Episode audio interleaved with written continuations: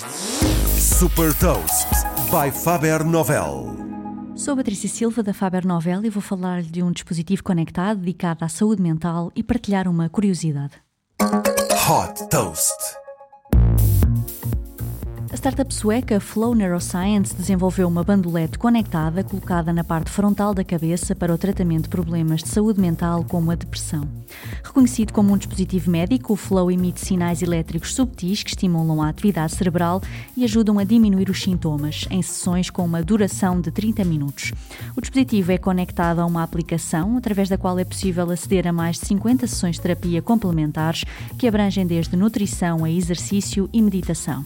A app inclui um chatbot com o qual se pode conversar para receber orientações sobre o programa de tratamento e também para agendar novas sessões de terapia. O Flow pode ser adquirido através do site da startup por 459 euros ou, em alternativa, pode ser alugado por 45 euros por mês. Desde que foi fundada em 2016, a startup captou 2 milhões e 300 mil euros de investidores como o Hags e a Cosla Ventures.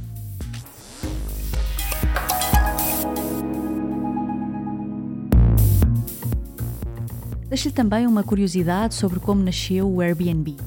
Em 2007, Brian Chesky e Joe Jebbia aproveitaram o espaço excedente em casa para alugar colchões insufláveis para passar a noite, oferecendo o pequeno almoço na manhã seguinte. Um ano depois, em 2008, foi com esta ideia que avançaram para a criação do airbedandbreakfast.com, que evoluiu para o Airbnb como hoje o conhecemos.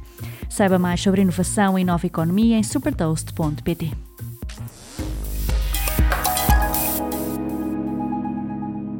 Super Toast é um projeto editorial da Faber Novel que distribui o futuro hoje para preparar as empresas para o amanhã.